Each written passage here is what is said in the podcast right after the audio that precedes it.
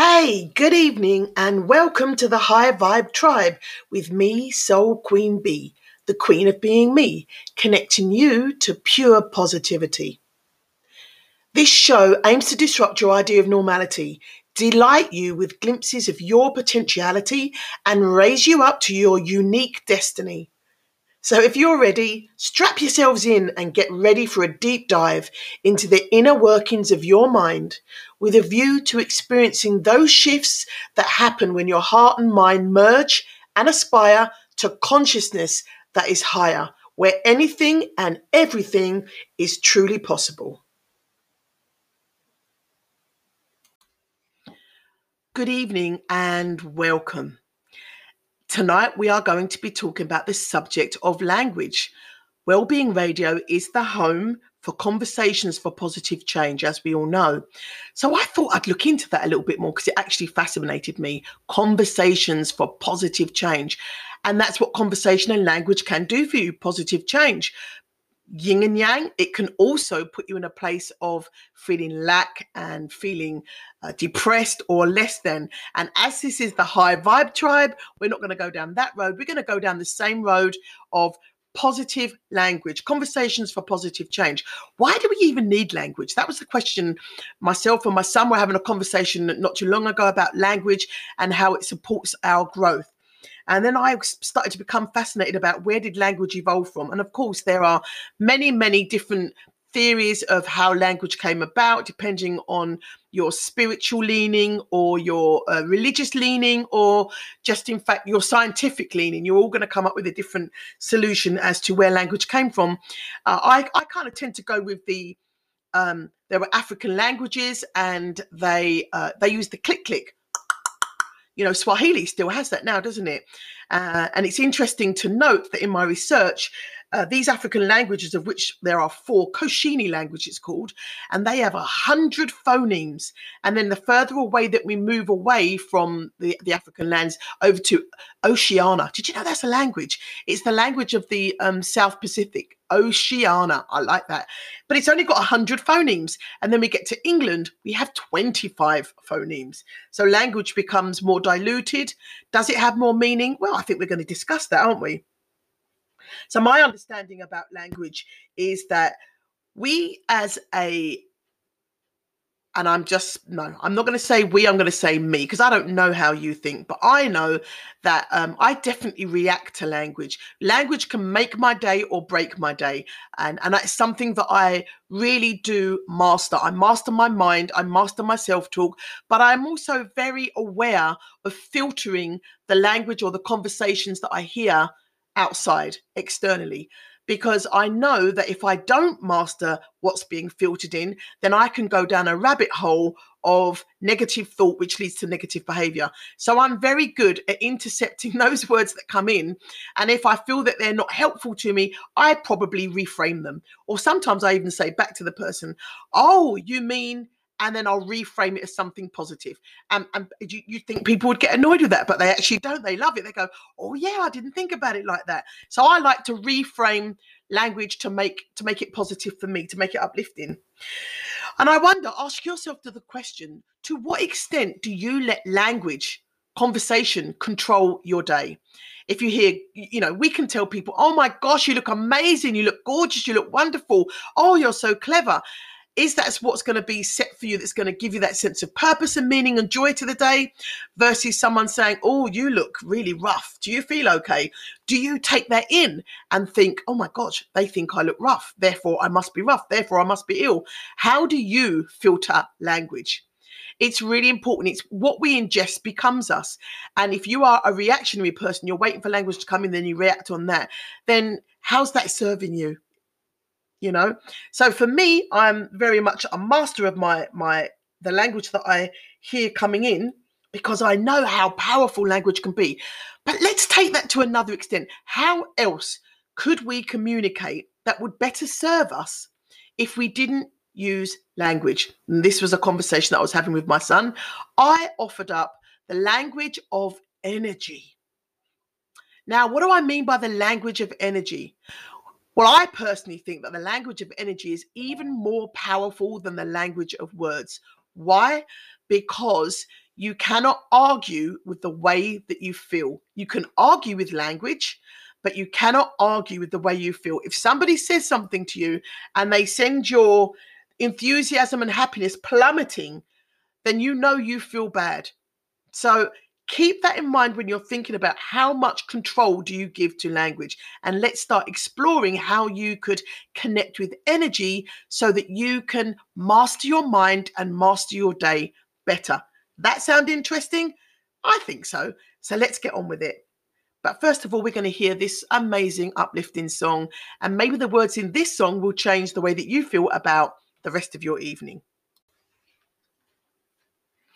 Welcome back. So before the break, we were talking about the the necessity of language or the perceived necessity of language. It's the way that we communicate. We use it to express our emotions or um, how we react to certain things. You know, originally they thought that's how language was formulated. It was formulated in grunts. So if there was fear, oh, oh, oh, oh, and if there was pleasure, oh, and if there was joy, ah, and if there was uh, motivation, yo, heave ho. And that's really what they considered the origins of language, some people. Uh, but for me, I think it's fascinating because I personally believe that vibration is the language of. Um, that the sub language of what we all connect to and with. And language is a, a higher evolution, again, of vibration. Because if you put your hand or your fingers to your throat, what, what, like I'm doing right now, and you're speaking, you can hear the vibration of your voice box. So again, it's another vibration. It's, it's an ev- it's a higher evolution of um, sound. So, if that were the case, that language is a higher evolution of vibration, then why did we feel the need to move from vibration to language? That's another whole thing that we could explore. But for now, I want to take you back to um, vibration and how if we uh, hadn't evolved language, how much more in tune we would be with each other as a collective. Because you know, I'm I'm making an assumption. I know that when I walk into a room and I uh, there's been an argument that's been happening beforehand, and there are people that still haven't resolved an issue I suppose you'd really notice this at a party. If you walk into a room and there is a little bit of tension, tension is another form of vibration. You walk in, you go, oh, this doesn't feel very comfortable. Something's gone on here. And you might not want to stay in that room, uh, for, or, or, you might want to stay and sort it out, whatever your leaning is. But um, you know that is another way of us realizing that uh, the energy in the air is not connecting. A really good example of this when i was younger we used to yes when i was younger we used to go out and dance. And when I because I, I lived in london there were rooms or there were clubs like turnmills the ministry of sound where there would be different rooms playing different music playing different vibrations. And we all know that sound can heal as well, right? So we'd I would go into a room and if they were playing trance, I would leave that room immediately because I didn't like the vibration. It didn't connect with my soul. And whereas I'd go and I'd listen to um deep house or you know something really with a, a, pulsation that i enjoyed i would stay in that room. I would connect my whole body would connect to those sounds and i would dance and my body would react in time to those beautiful notes that were put together that vibration that just stimulated me to be totally immersed and evolved with that moment as one with that music. Oh my gosh that's that to me is absolute bliss. That's, that's just being totally in the moment okay? And that's all about vibration. So and at that point, if you're dancing and you're in your your own special zone and you're looking across at someone and there and you are connecting on a level and you don't need language. You know right there and then oh my gosh that person's really feeling this music. So am i. And we are connected at this moment in time which i think is super powerful. For me sometimes language is a barrier or a, divi- a divisive tool to separate people. And i think that uh, language more and more is um, is responsible for so many things. It, of course it's empowering. You can hear a motivational speech and you can be moved to action but in the same way you can be moved to desperation by watching and listening to something that tells you you are not worthy. You are not good enough. You don't have this. You don't have that. And that i think is for me the worst part about language I believe that language is programmed conditioning that doesn't always serve us in the right way. Because from the moment you are born, you are hearing language from your culture and depending on what your culture is that tells you you have to do this to be uh, with us in order for you to be a part of this group this society this family you have to conform and through my language i'm going to tell you what you need to do and if you don't do well when you're young you don't even get the opportunity to, to decide whether you want to listen to that language or not you're, you're li- living in immersion in osmosis and I, as a clinical hypnotherapist i spend my time unpicking that um, challenging and negative f- language conditioning from your past. That's what I do.